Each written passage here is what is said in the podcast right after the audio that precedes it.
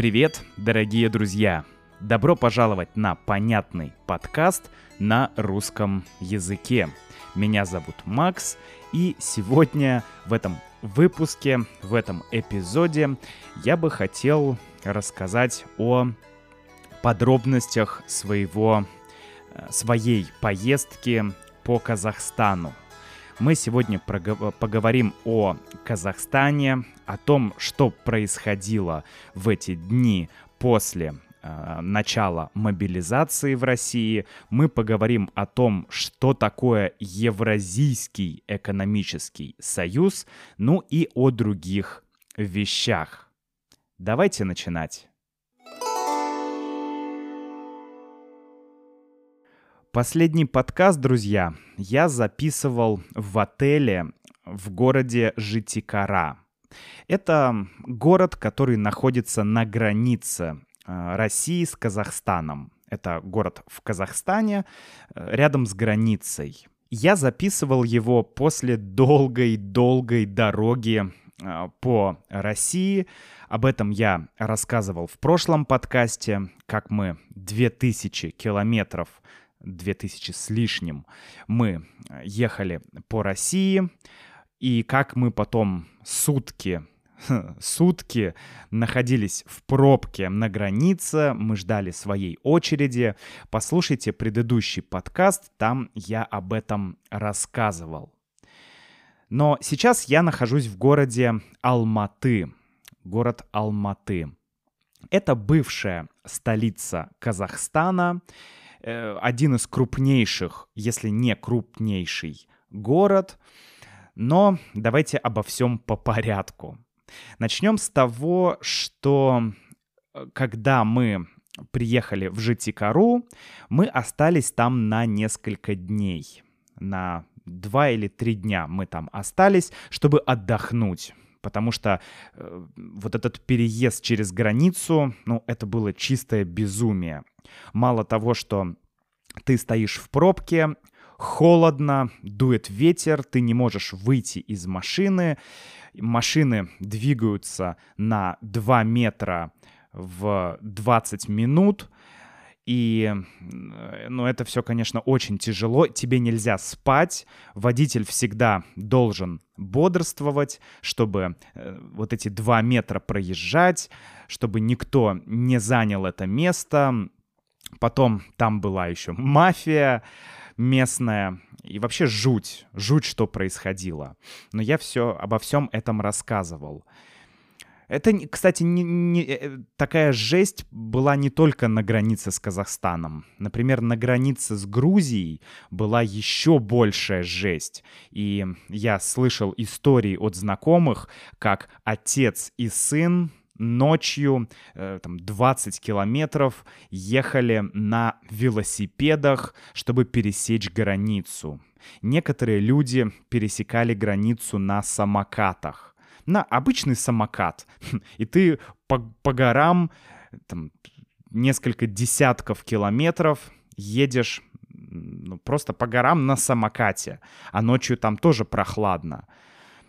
В общем, жесть, конечно, что творилось в это время.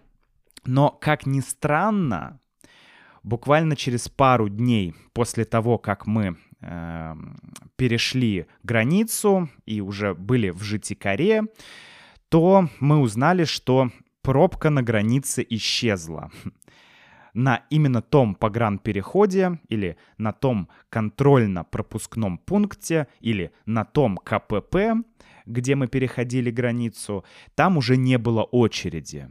Мы мониторили чаты в Телеграме, люди писали, что очереди нет. Вот, то есть э, это говорит о том, что основная часть людей уехала, ну, где-то 3, 4, 5 дней после объявления мобилизации. Но люди продолжают уезжать, естественно. Многие сейчас пишут, что вот мы сейчас, не знаю, продаем квартиру, продаем машину, делаем то, делаем это, подготавливаем документы, чтобы уехать. Наша цель была город Алматы. Это город на юге Китая, э, на юге Казахстана, простите, близ Китая и Киргизстана. То есть это юго-восток Казахстана. В городе Житикаре мы сняли отель, я говорил, мы там три дня провели, и э, я не знаю, интересный, забавный или странный, или вполне понятный, но такой факт, что все жилье, то есть отели, квартиры, не знаю, гостиницы, все это очень подорожало.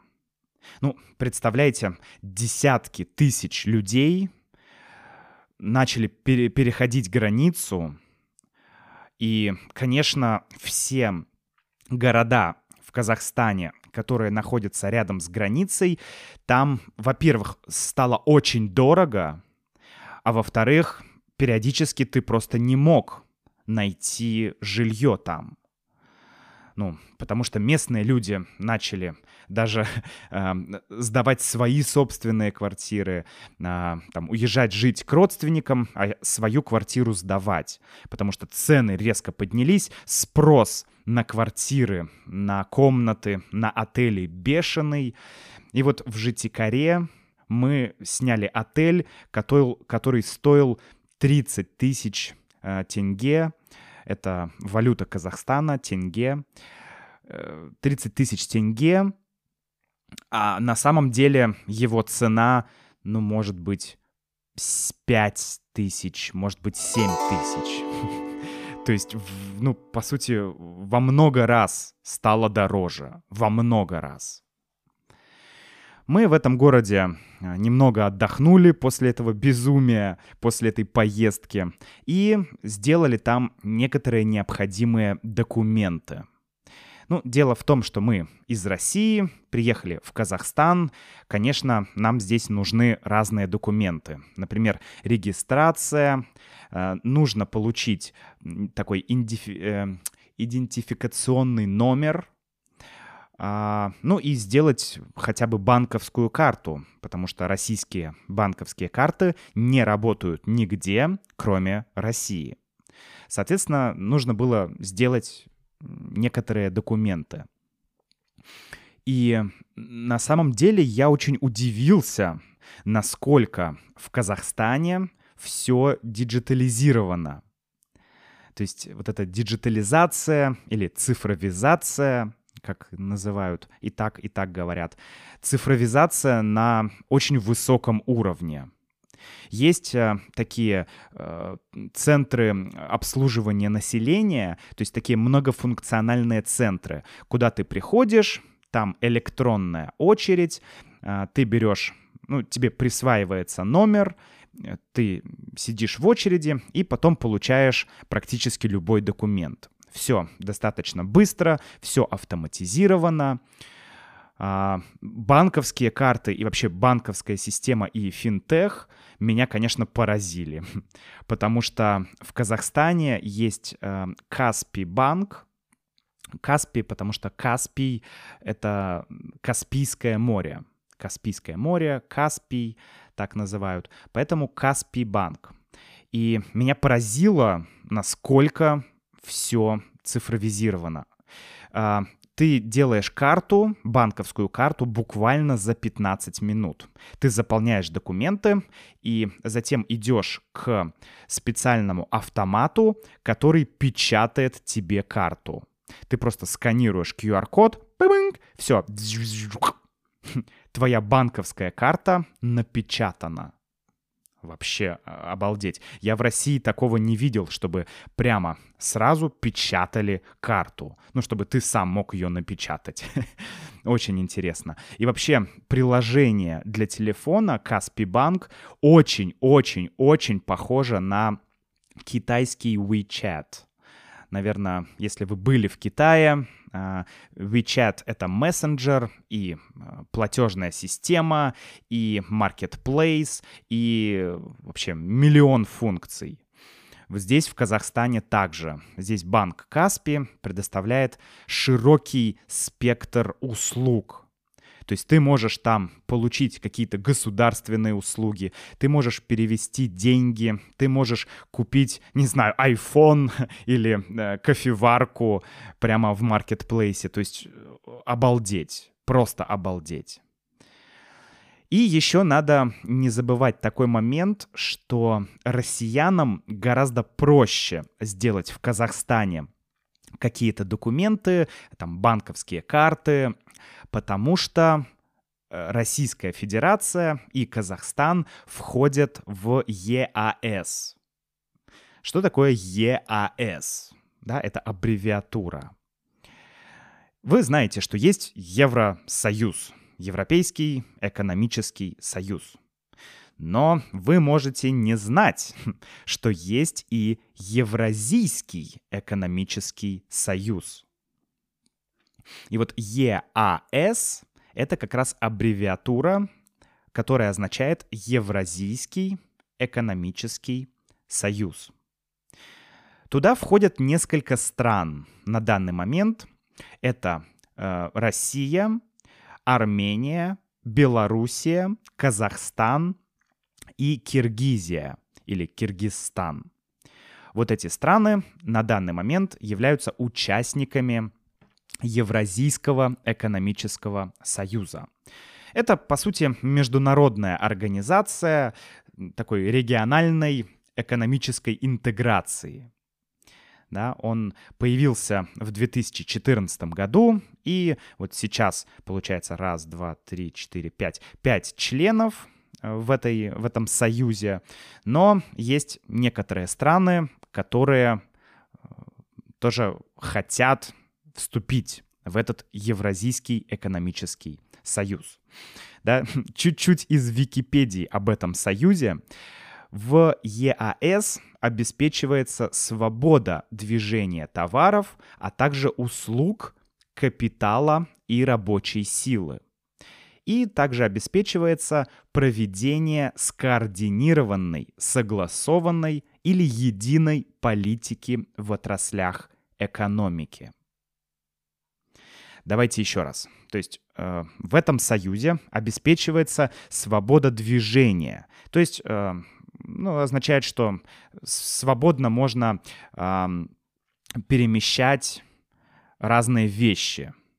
Да, свобода движения товаров, услуг, капитала, рабочей силы. И также э, обеспечивается некая скоординированная, согласованная политика э, в экономике, да, в разных отраслях экономики. То есть, по сути, это, ну, это экономический союз.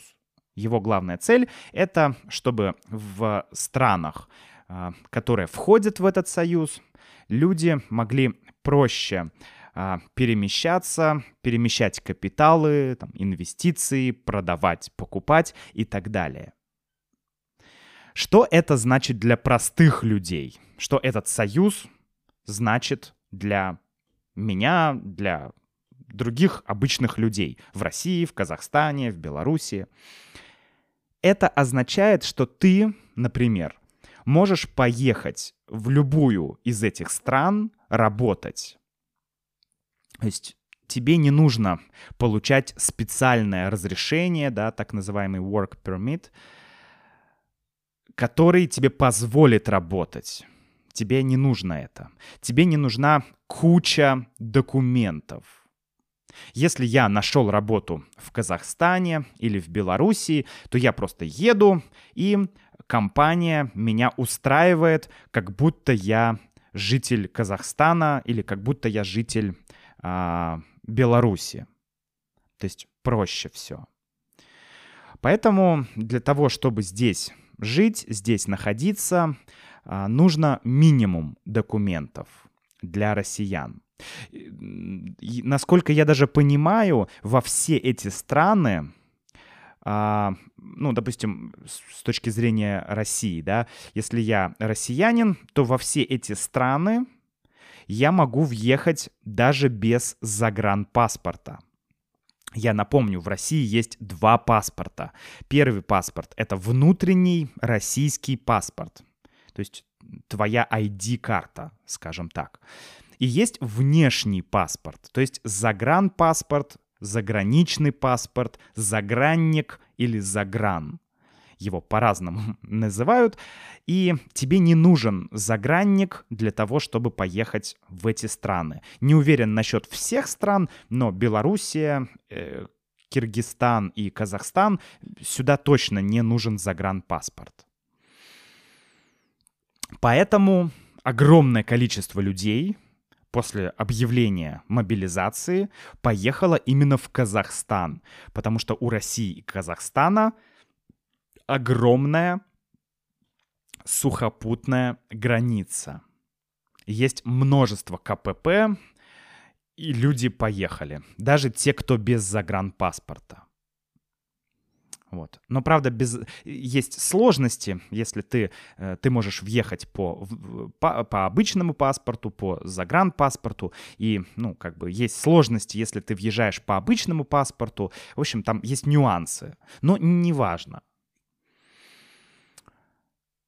После этого, после Житикары, когда мы там провели несколько дней и хоть как-то обрели человеческий вид, да, хоть как-то стали похожи на людей.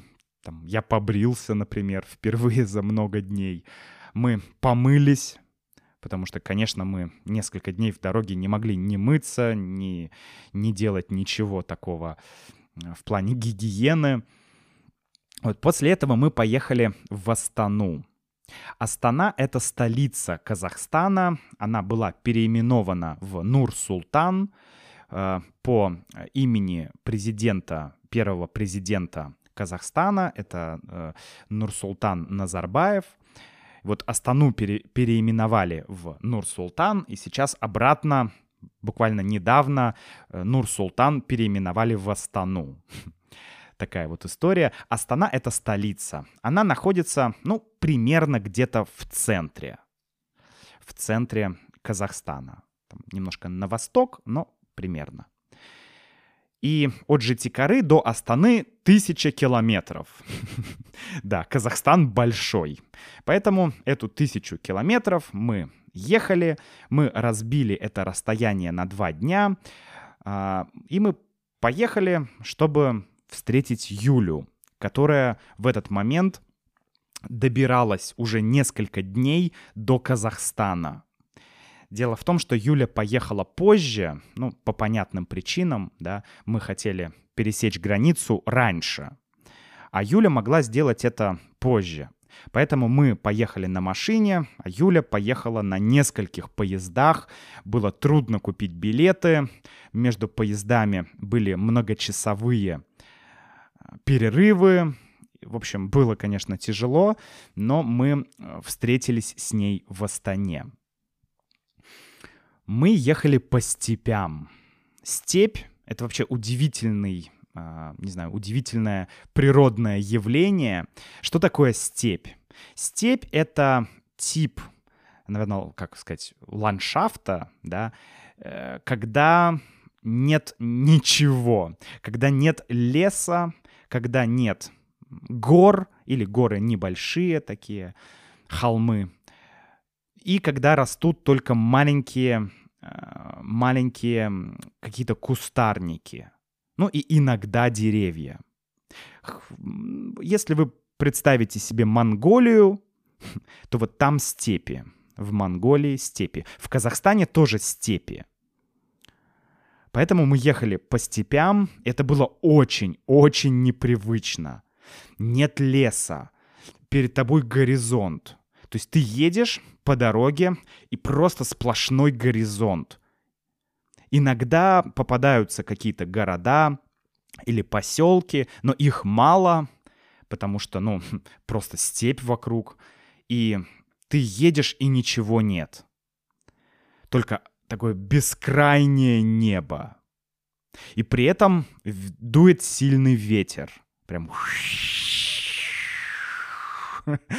просто и холодно. Когда мы сделали остановку, а, мы два дня ехали в Астану, потому что мы были уставшие, мы хотели остановиться, поспать. То есть 500 километров, ночь и еще 500 километров. И вот когда мы остановились э, в маленьком городе, еле-еле нашли там отель, потому что мы взяли последний номер, потому что номера заканчиваются. Все, нет свободных мест в отелях. Но нам удалось найти, и утром мы проснулись, э, и было минус 5 градусов. Вода замерзла. Э, это был конец сентября. Да, конец сентября, и уже минус 5, сильный ветер. Ох! Это было, конечно, то еще путешествие. Ну и э, один был момент, который меня потряс. Мы обычно ехали в машине, нас было три парня, я и два моих друга. Мы постоянно разговаривали, слушали музыку, иногда слушали подкасты, общались. В целом было нормально. А, один раз мы включили радио. Ну, просто казахское радио. Мы включили радио, и по радио передавали новости. А это было как раз время, а, когда только-только прошел референдум. Референдум о э, включении ряда украинских территорий в Россию, да, в состав России. Херсонская, Запорожская, там область, вот все эти районы или регионы. Мы ехали, мы включили новости, и девушка на русском языке, а здесь, кстати, радио и на русском, и на казахском, а иногда бывает даже, что один, два ведущих, один говорит на русском, другой на казахском, и они друг с другом разговаривают. Представляете? Это, конечно, удивительно. Потому что ну, в Казахстане и русский государственный язык, и казахский государственный язык, то есть два языка. И большинство людей э, спокойно говорит и на русском, и на казахском все надписи и на русском, и на казахском. Так вот, девушка рассказывала о том, что происходит на границе а, России и Украины. Да? Она говорила про референдум, про конфликт, и она говорила, что, значит, вот э, мнение российских властей вот такое. Она процитировала Э, кого-то из российских властей. Затем она говорила еще что-то, и потом она процитировала э, украинскую сторону, по-моему, Зеленского, президента Украины. То есть была цитата, аудиоцитата Зеленского. Я такой, что сейчас было? Более того, затем она сказала, а Джо Байден сказал, и дальше Джо Байден начал говорить. Не знаю, друзья, понимаете вы, о чем я говорю или нет, но а, дело в том, что в России уже многие-многие годы по телевизору ты не услышишь несколько мнений, ты не услышишь разные стороны. То есть а, ты, например, сейчас в России, естественно, ты не услышишь, э, что говорят украинские СМИ, э, президент Зеленский, что говори, говорят, не знаю, там, а, а, американцы, что говорят китайцы, что, то есть ты не услышишь ничего. Ну, только если это идет в согласии с с российской повесткой, да, то есть если это совпадает с тем, что говорят в России, тогда окей, а, может быть, Си Цзиньпиня, президента Китая, мы услышим цитату. А если он скажет что-то, что расходится с российской повесткой, то ты этого не услышишь. Поэтому для меня абсолютно непривычно слышать по радио разные мнения. Меня, ну, меня реально это потрясло. Я помню, что такое было в России, не знаю, в нулевых, наверное. Может быть, в начале десятых. Но я прям реально не помню такого. А тут на русском языке, как будто ты в России, и тебе говорят, вот, так сказал этот, так сказал этот, так сказал этот, так сказал этот. Ни хрена себе! Так можно было? В общем, меня это удивило, меня это поразило, и я прям, не знаю, я слушал эти новости, и у меня было ощущение, что я нахожусь в параллельной реальности, что я нахожусь как будто в России, только в какой-то другой России. Вот.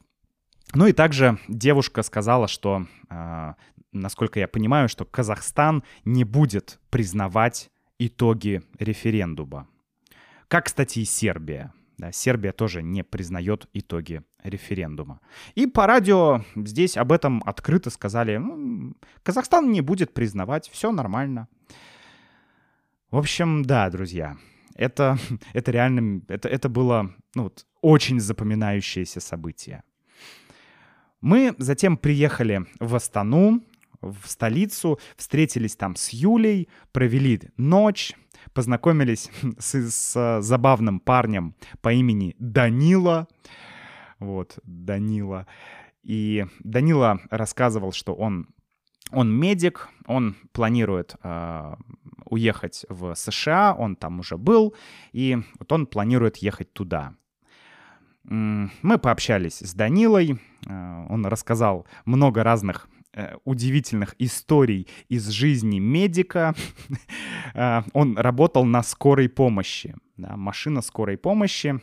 И он рассказывал такие вещи, что в следующий раз, когда я буду вызывать скорую помощь, надеюсь, мне это не пригодится, но тем не менее, у меня будет страх, потому что Данила рассказал такие вещи, что там творится у них на скорой помощи, какие бывают ситуации, какие бывают истории. Ох, но в Астане мы надолго не задержались. Астана большой город, такой очень э, активно строящийся, прям видно, как там появляются высокие небоскребы, высокие здания. Но мы не стали смотреть город, мы хотели уже быстрее доехать до Алматы, потому что мы уже были много дней в пути, уже просто голова не соображает, прям тяжело. Ну, тяжело.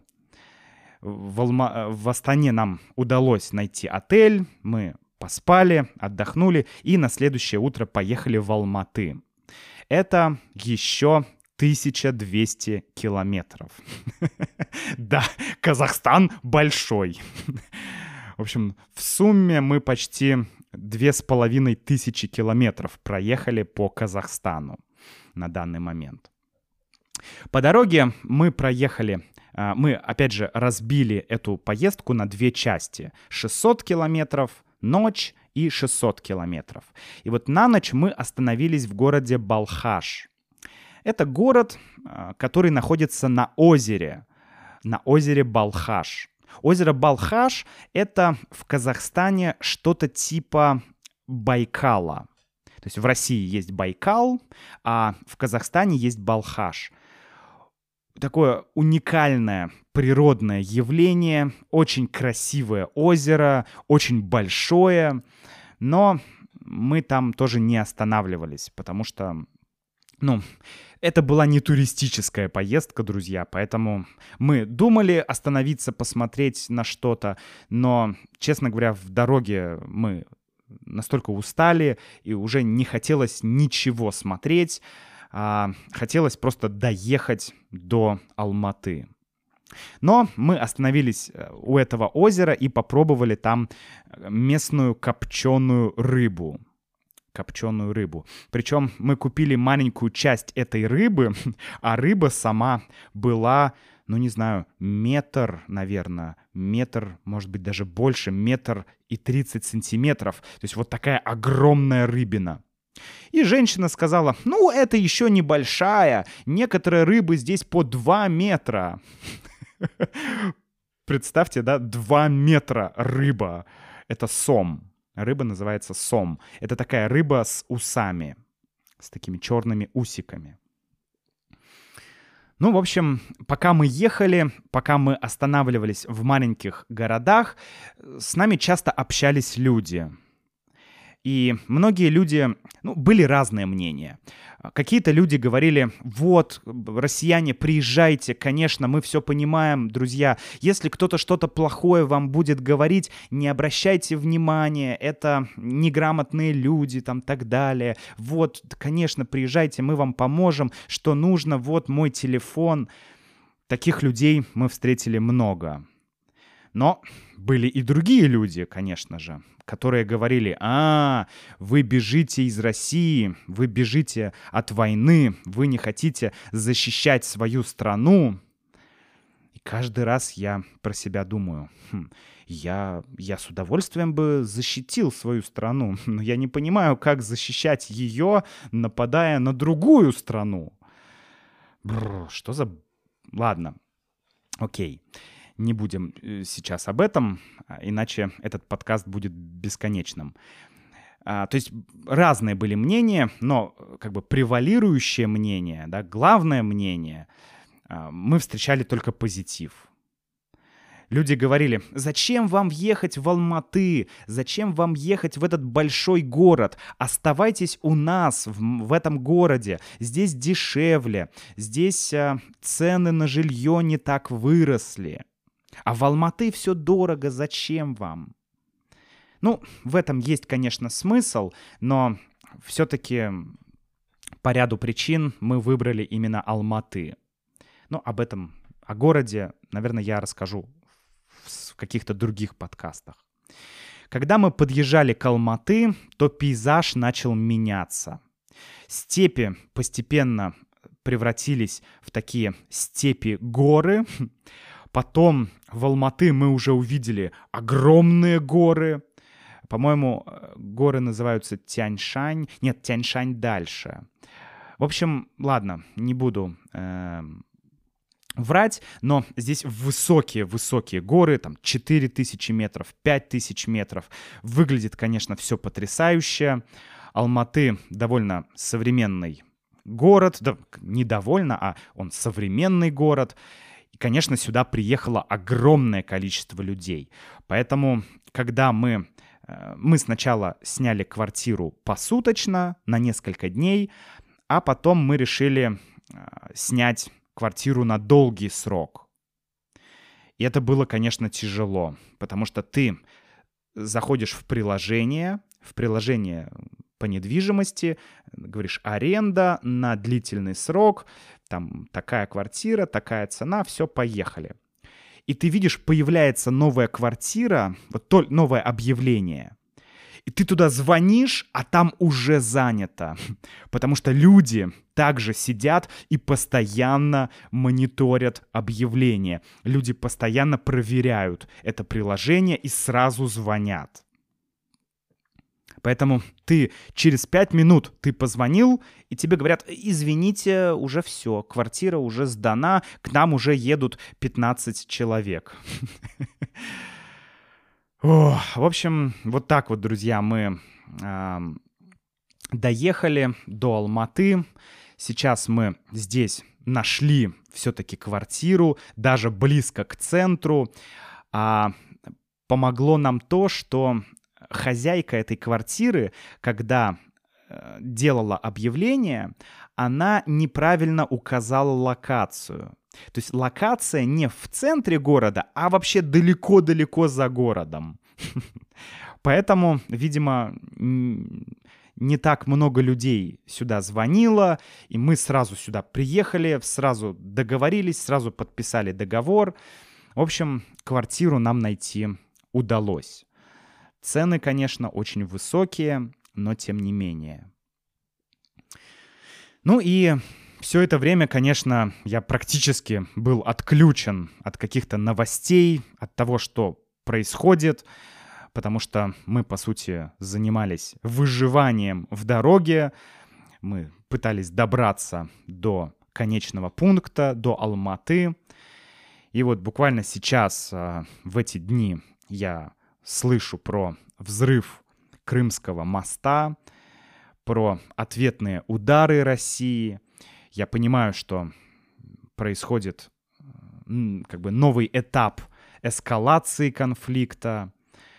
И знаете, вообще многие мои друзья, знакомые, которые не хотели уезжать, когда началась только война, или когда, или они думали, а уезжать или не уезжать. Вот с началом мобилизации уехали почти все.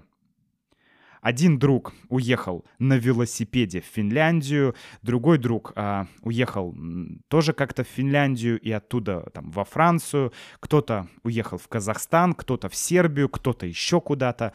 То есть люди уезжают, потому что, ну, мало кто верит, что вся эта жесть закончится скоро. И многие люди просто не хотят принимать в этом участие. Люди не хотят, ну, во-первых, люди не хотят рисковать своей жизнью на войне.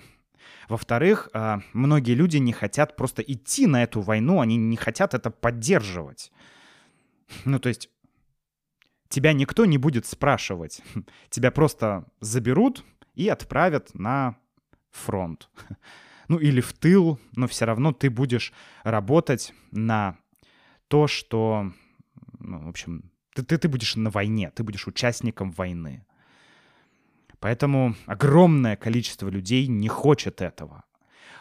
У огромного количества людей нет возможности уехать.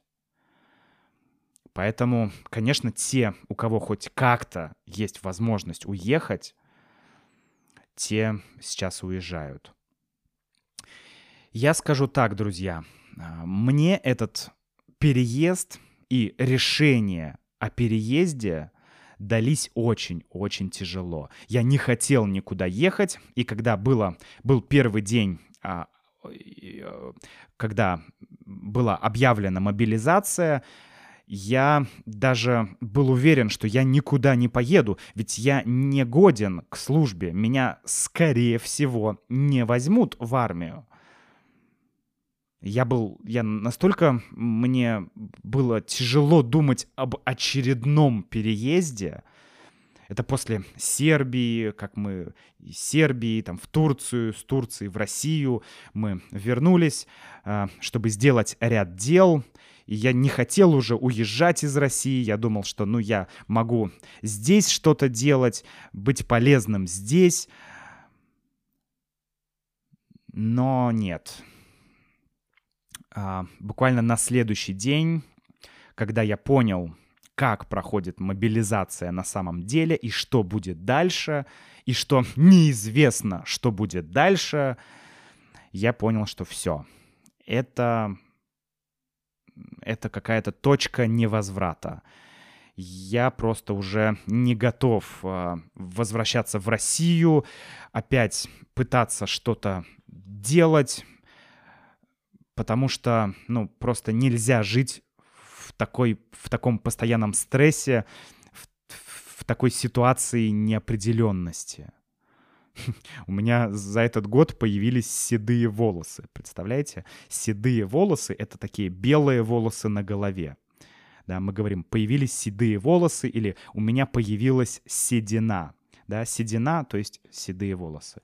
У меня никогда не было седины у меня по генетике не должно быть ранней э, седины, а, а появились.